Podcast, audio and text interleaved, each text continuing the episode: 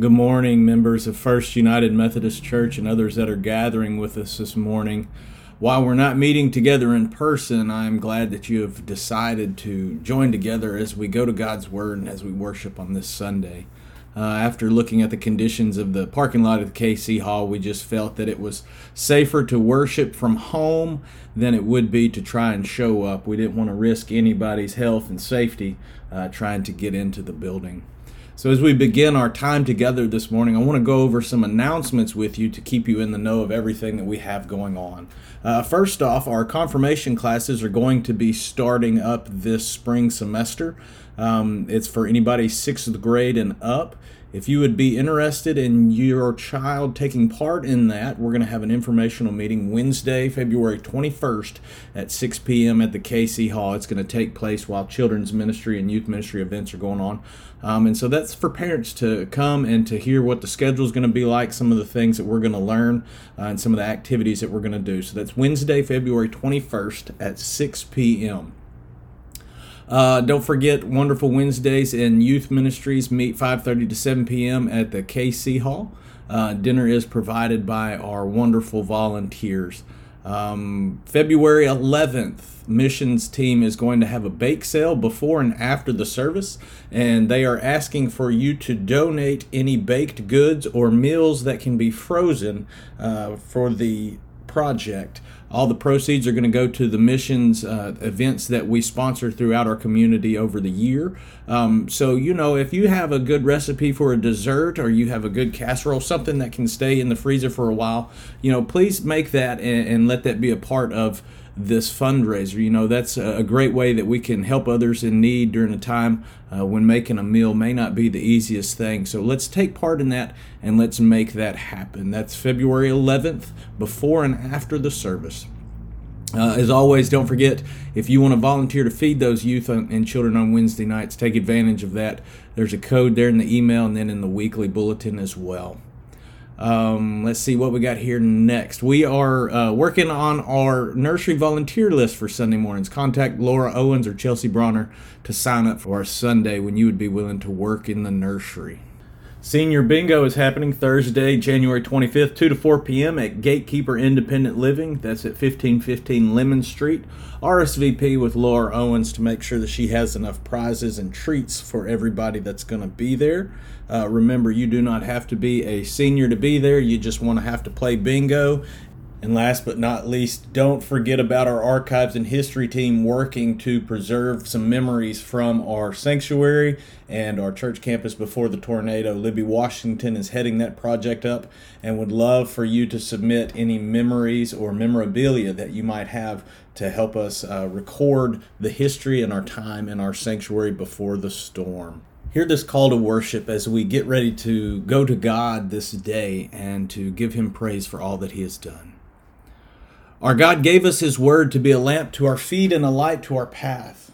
His Word to us is sweeter than honey and more precious than gold. It proceeds from His mouth and it does not return empty, but accomplishes all that He has purposed. His Word is the sword by which His Spirit penetrates and divides the soul, joint, and marrow, judging the attitudes of the heart. As His people, we do not live by bread alone, but by every word that comes from the mouth of our God. The grass withers and the flowers fade, but the word of our Lord endures forever. God our Father, we thank you for sending us your Son, our Lord Jesus Christ, who is your Word made flesh. He is our way, our truth, and our life. He is our teacher and the ruler of our lives. And we thank you for your Holy Spirit who inspires us to live according to your word, indwelling us with your power to resist sin and obey you. So teach us this day your word through the working of your Spirit, that we might live our lives fulfilled for the sake of your glory as we tell others of what you have done. And Jesus said to his disciples, Go into all the world and proclaim the gospel to the whole creation. Proclaim not just to his sons, but his beloved daughters. Not just the privileged few, but to the entire human race. To the whole creation, to all the colors and creeds, for God so loved all of us. How then can one daughter be more worthy than another? One son be more deserving than his brother, one color be more beautiful than all the rest. For it is written that no one can number his children. They will come from every nation. They will come from all tribes. They will speak all languages. And with their mouths they will sing, Holy, holy, holy is the Lord God Almighty, who was and is and is to come. Therefore, we are all created in His image, not just a certain few. We are all adopted. None of us are His by birth. And we all must find the way, the truth, and the life. We all need Jesus. Jesus the martyr. Jesus, the poor man. Jesus, the prisoner. Jesus, the teacher. Jesus, the prophet. Jesus, the resurrected. Jesus, the first and the last. He is the creator of diversity, the author of equality, the defender of the defenseless, the one who breaks the chains of slavery, the one who continues to fight for freedom. He is the Messiah. He is the risen King. He is our only hope. Jesus, the Savior of the world. Jesus, the one who died for all.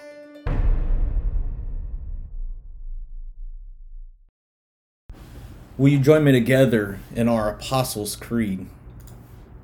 I believe in God the Father Almighty, maker of heaven and earth, and in Jesus Christ, his only Son, our Lord, who was conceived by the Holy Spirit, born of the Virgin Mary, suffered under Pontius Pilate, was crucified, dead, and buried. The third day he rose from the dead he ascended into heaven, and sitteth at the right hand of God the Father Almighty. From thence he shall come to judge the quick and the dead.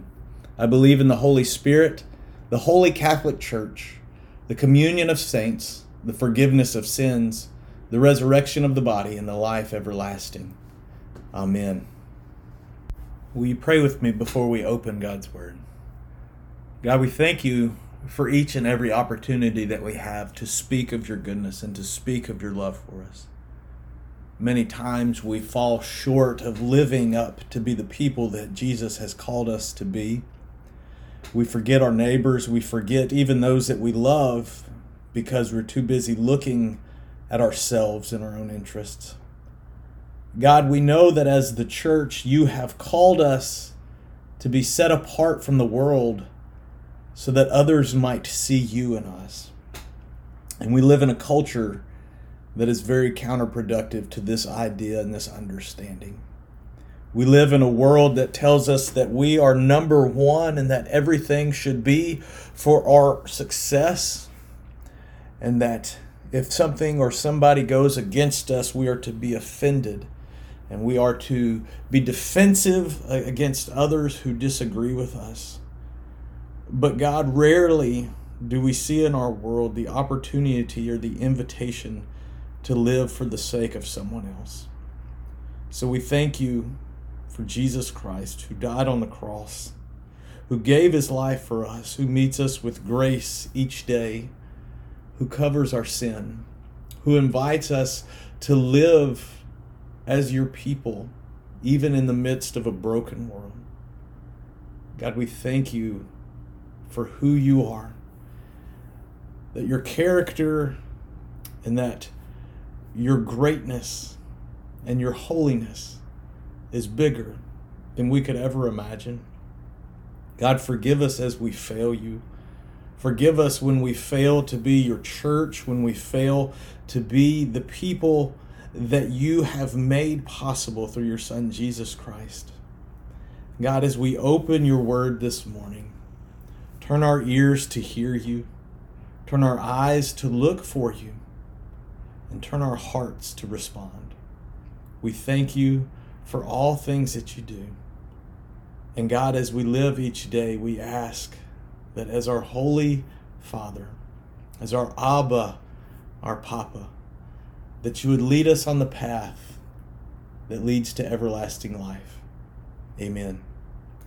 So last week we began discussion of the book of Nehemiah, a book in the Old Testament that not many people turn to not many people uh, spend much time in.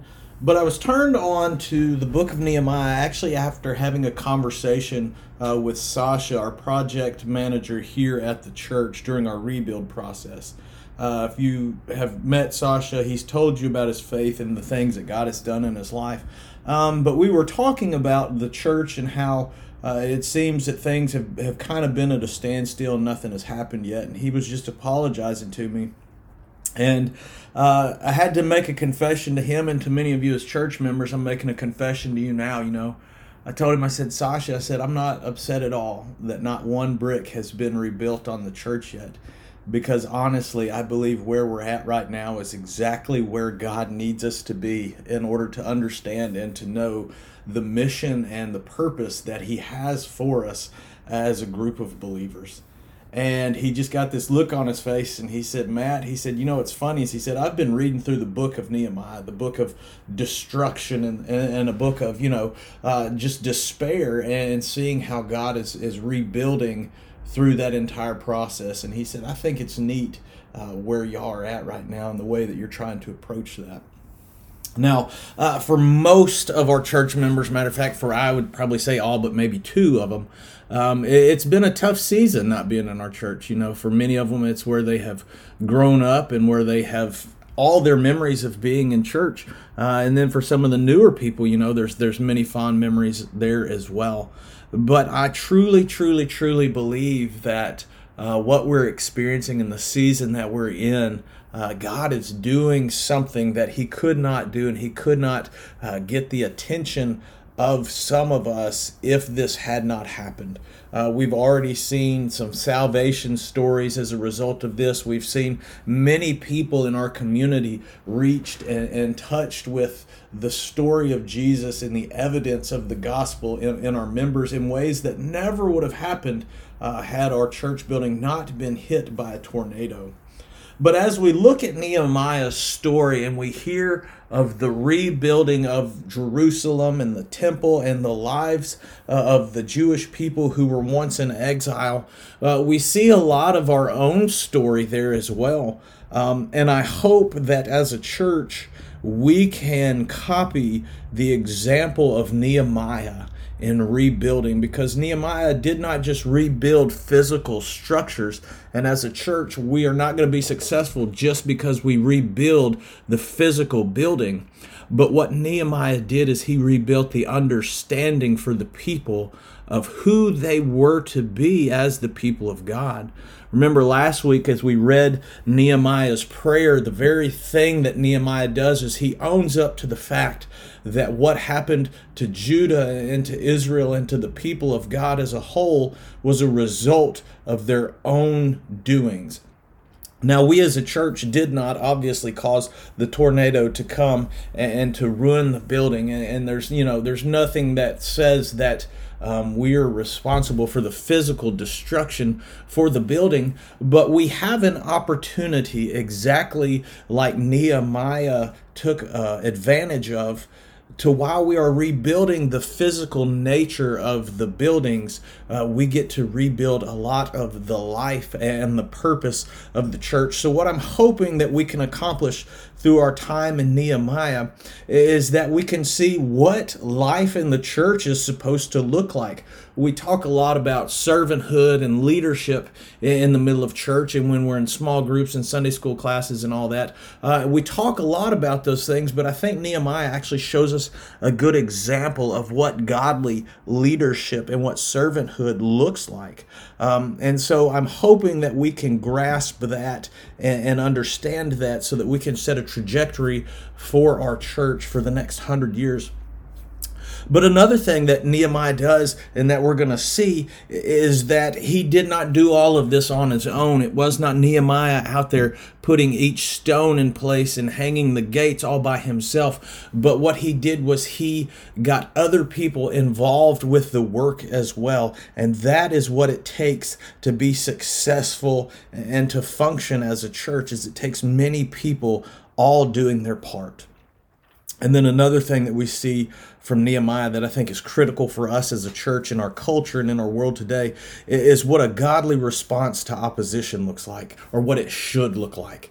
Uh, you know, we get on the news all the time, or we get on social media and we see pastors and we see churches um, responding to somebody or responding to a theological issue or a cultural issue or something like that. And and we ask ourselves where was god in the midst of that person's thinking? Because what they're saying sounds nothing like the gospel. But in nehemiah's story even so many years before the person of jesus christ we see the gospel message in the way that nehemiah sees his, his fellow countrymen and he sees the purpose that is before him in the process project. So we're going to see what a godly response to opposition look, looks like.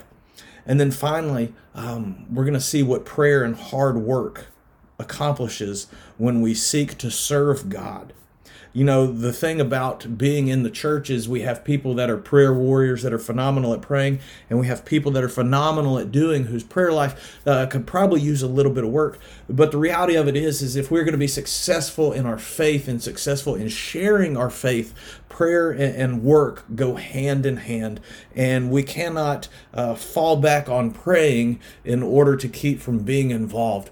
Now, we see that again on social media all the time. Something bad happens and somebody posts praying, uh, but rarely do we see the people of God standing up and doing something. So I'm hoping that through our time in Nehemiah as, as our church and as we seek to understand what our mission is and how to truly live it out instead of just claiming it, um, we can see that we need to be busy doing the work of the church and not just falling back on the response of praying.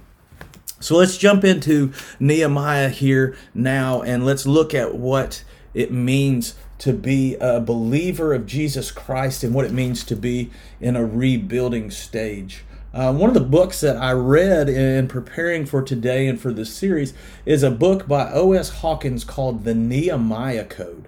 Um, and the cool thing about this O.S. Hawkins is, is he writes several books uh, from the understanding of the codes that are taught in the Bible. He's got uh, the Jesus code, the James code, the Joshua code, the Christmas code, the Believer's code. Uh, and he just looks at themes throughout Scripture that we can use in order to pattern our lives in our search of discipleship. And so that's what uh, we're going to look at here today is what is the code in Nehemiah's story that we can use in order to pattern our lives for success in living out our faith, in sharing our faith, but then just not sitting back and existing as Christians, but actually doing the necessary work that needs to happen. So remember, Nehemiah was a civil servant in King Artaxerxes' court. He was actually the cupbearer. So he had a pretty close relationship with the king, and he used that to his advantage, as we saw last week in Nehemiah chapter 1, in order to get permission to go and to help these people who are returning from exile to rebuild Jerusalem and to reestablish themselves in this land that God had given them that was part of their identity. This was the place where God sent them and told them to live as an example for Him. And so Nehemiah used his position in order to go and to accomplish these tasks.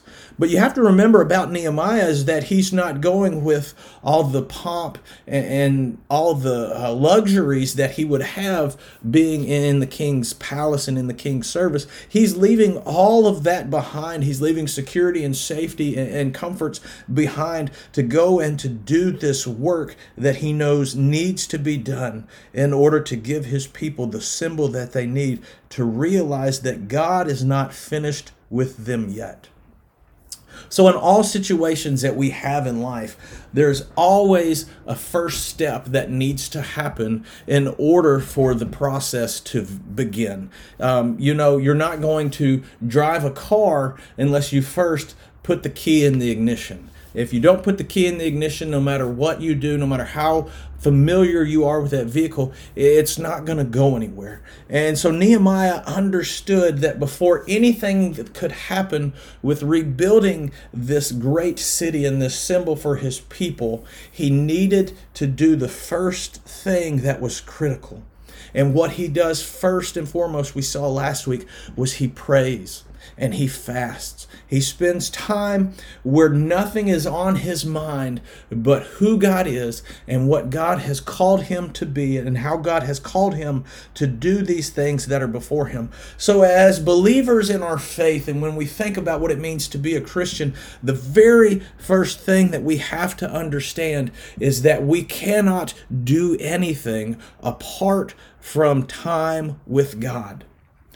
Fasting is so important in order to remind ourselves that God is the one who sustains us, that God is the one who calls us to go and sends us out. Uh, we live differently than the world, and so we have to draw our power and the focus by which we are seeing things from something else other than the world. So each one of us, there's something in our life that we need to be building or something that we need to be rebuilding, whether it's our relationships, the understanding of what it means to live our faith, or um, whatever you can think of. This goes from, you know, spiritual things down to uh, financial things. And, and so we want to get started right. We want to make sure that things are happening correctly. And that's exactly what we see Nehemiah doing here is he is considering everything that must take place and needs to happen before he begins. Um, one of the things that Nehemiah does in his prayer and when he begins this project, the church bells are going off. Uh, so good to still hear those uh, despite everything going on. One of the things that Nehemiah does um, at the beginning of his prayer is he realizes that there were things in Israel's past, now in Judah's past. Israel is now gone and no more. But there are things in Judah's past that need to go away. Uh, they're going to begin this new time of life. They're going to be, begin this new uh, story in, in their history. But there were things in their past that led to them being in this situation in the first place. And so there are things that need to go away in order that they can begin and that they can continue on being the people that God told them to be. For us today, some things in our lives can no longer continue with us on this journey of faith if we are going to be the people that God wants us to be. Some of us have habits that we need to let go and we need to turn away from in order to allow God to work in our life. Some of us, our hearts need to be healed. We are dealing with things um, injuries and things from our past that are keeping us from hearing the words of God, from hearing the, the invitation of Jesus to live and to experience life. And we need to allow those things to go away. So Nehemiah realized that there are things that needed to be walked away from, that needed to be forgotten, that needed to be done away with in order for Judah to move forward as God's people with a clean slate. Now, as we're going to read throughout Nehemiah's story, it was the collective work of everyone there that led to Jerusalem's rebuilding. There was not one person who stood on the sidelines and watched. There was not one person who threw out throughout the, the thing, oh, well, don't worry, we're praying for you. We can't do much, but we're praying for you. You know, everybody got involved and put hands on, and there was not anybody sitting there waiting for things to get done or just critiquing for things to be done without getting involved in the work. So, what we see in Jerusalem's past throughout this time of exile and devastation is uh, Nehemiah is not the first person who tried to start rebuilding Jerusalem. Several people tried to rebuild Jerusalem before Nehemiah came on the scene, but they always failed because they did not put things in order and they did not go about it the right way. What we see Nehemiah doing, however, is accomplishing this monumental task in less than two months. And so, one of the things that O.S. Hawkins saw in his book was that Nehemiah really covered four things in order to set the course for the project in the right direction. And as I said earlier, these are things that can apply to us not only on a physical or a material level, but also on a spiritual level. And I think for us as a church and for anybody in faith, knowing that they need to grow, or somebody perhaps that is not a person of faith, but somebody is just struggling to, to get an answer in life, somebody is is just broken, beaten down, and they're tired of that and they want something new. There's four things that we can look at in order to understand what is holding us back and how can we move forward. And so these four steps are these things right here. The first one is an honest evaluation. Very rarely are we willing to give ourselves an honest evaluation of our situation. When we do that, we realize that we can't blame others for our problems as much as we would like to. We realize that when we think we have been a victim, the reality of it is is we are the cause of our problems. And so Nehemiah acknowledged that Jerusalem's condition was a result of Judah's own responsibility and own choices. So, as Christians, we need to evaluate ourselves. As Wynne First Methodist, we need to honestly evaluate who are we as a church? Who is God calling us to be?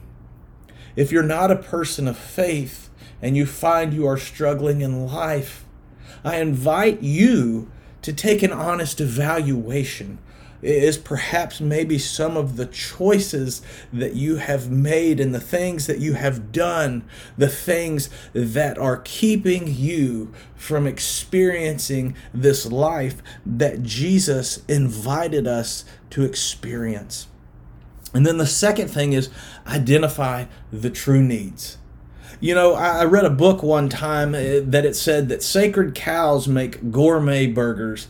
And it was talking about that in the life of the church, as church goes on and as uh, traditions are made and as memories are made, sometimes we take things uh, of a material nature or of a, a, superficial nature and we make them almost sacred. You know, uh, the things that really have no function in the kingdom of God or in the purposes of God but we set them apart as sacred to where if somebody touches it or even talks about changing it around, we lose it.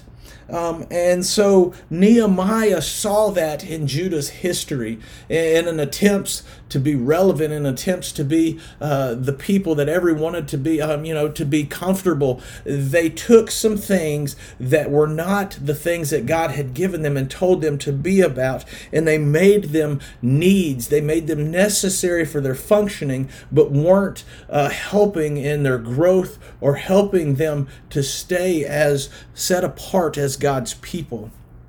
As believers, we need to identify the things that are truly necessary for our life in Christ.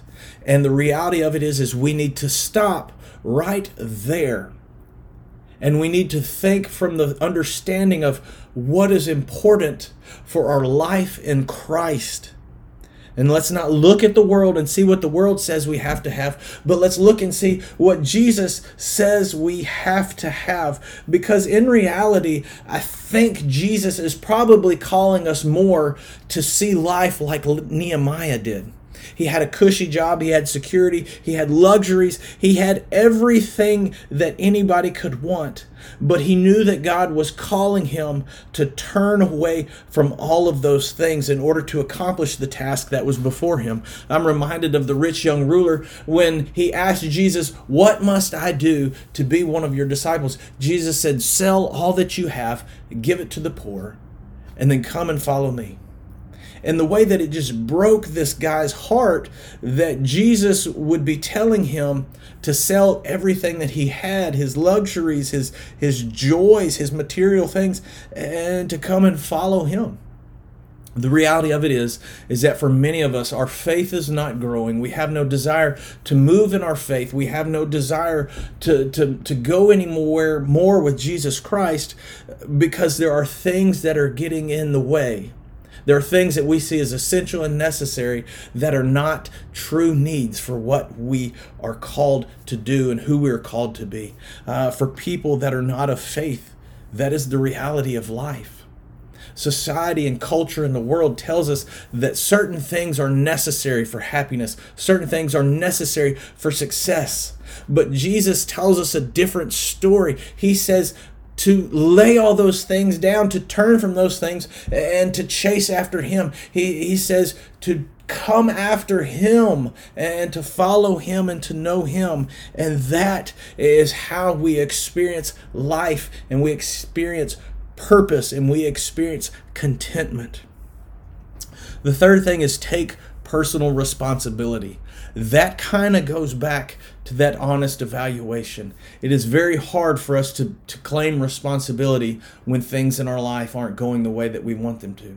When our faith isn't what we want it to be, it's very easy for us to blame the pastor it is very easy for us to blame church people, and we try to push all of the stuff and the blame off onto church people, and we call them hypocrites, and we say that, you know, the reason I don't want to go to church is because people do this and they say this, and that, you know, the reality of it is, is that the church is made up of sinners.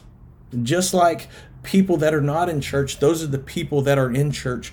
But what we hope has happened is that once people come to church, they have realized that about themselves.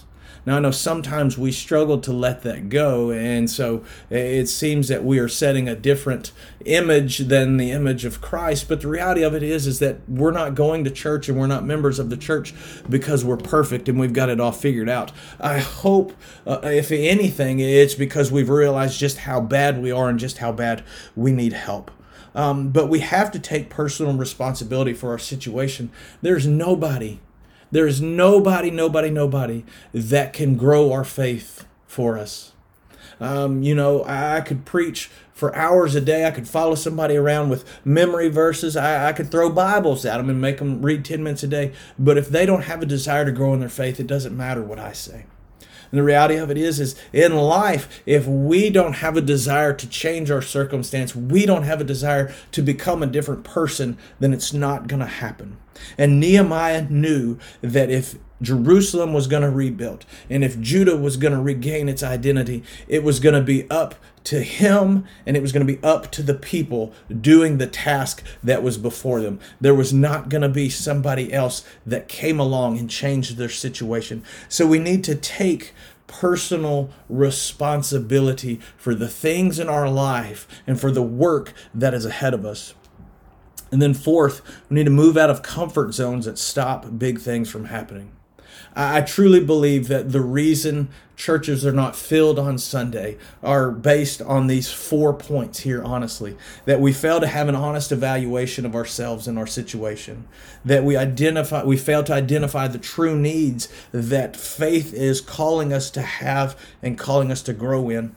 And then we fail to take personal responsibility. It's easier for us to say that it's somebody else's fault that our small group class or our Sunday school class is not uh, growing and thriving. It's easier for us to say that it's somebody else's fault that uh, these small groups and these activities aren't happening, it's very easy for us to stay in a place of comfort in our walk with God and our walk with Jesus Christ. The problem is, though, is that keeps God from doing amazing things in us and through us. And so I want to challenge, especially each of our members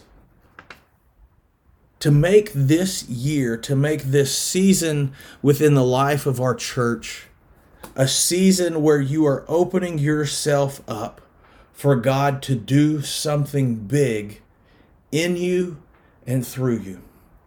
That God would do something big in you to where your faith would grow to a level that you have never experienced before. Not just a mountaintop level, but a whole new place where it is. Um, I read something one time where it said that many of us struggle in our faith because we have a memory of the high point of our faith and we think we're never going to get back there. And it made me think of my times growing up at church camp when it seemed like everything was perfect. God was center stage, and He was just in the middle of everything, and life was going so good. And then when church camp was over, it was back to business as usual. The reality of it is, is so many of us are living our faith in business as usual that God is not able to do something amazing. So I want to challenge you to make this year be the year that you are intentional about seeing something big happening in your own faith and then letting God do something big through you for the sake of somebody else. If you are not sharing your faith actively, then you are failing to be the people that Jesus Christ has called us to be. If you're not a member of our church, if you just heard this on the radio or you've been listening for a while or you have questions, I also have a challenge for you. I want to challenge you to think of these four points uh, that I shared very quickly with us today. Uh, about honestly evaluating your situation, about identifying the things that you truly need in life about taking personal responsibility, and then about moving out of a place of comfort or security to see if God can do something big in you. I want to invite you to that challenge as well. Maybe you have some questions about faith, maybe you have some doubts uh, about church. I want to challenge you to talk to somebody about those, to, to ask somebody about those. Maybe you're dealing with some things that you are, are, are struggling to let go. Take advantage of that this year the most awesome thing we see about God throughout Scripture is that whenever somebody comes to Him, He is so ready to wrap them up.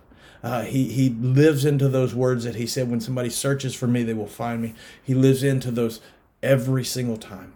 And I know that God is wanting to do that you as well. God wants you to know Him and to experience Him and, to feel the love that He has for you through Jesus Christ.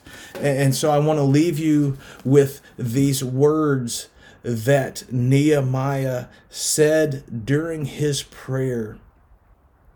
Is when he started his prayer, out, he says, Lord God of heaven, the great and awesome God who keeps his covenant of unfailing love with those who love him and obey his commands.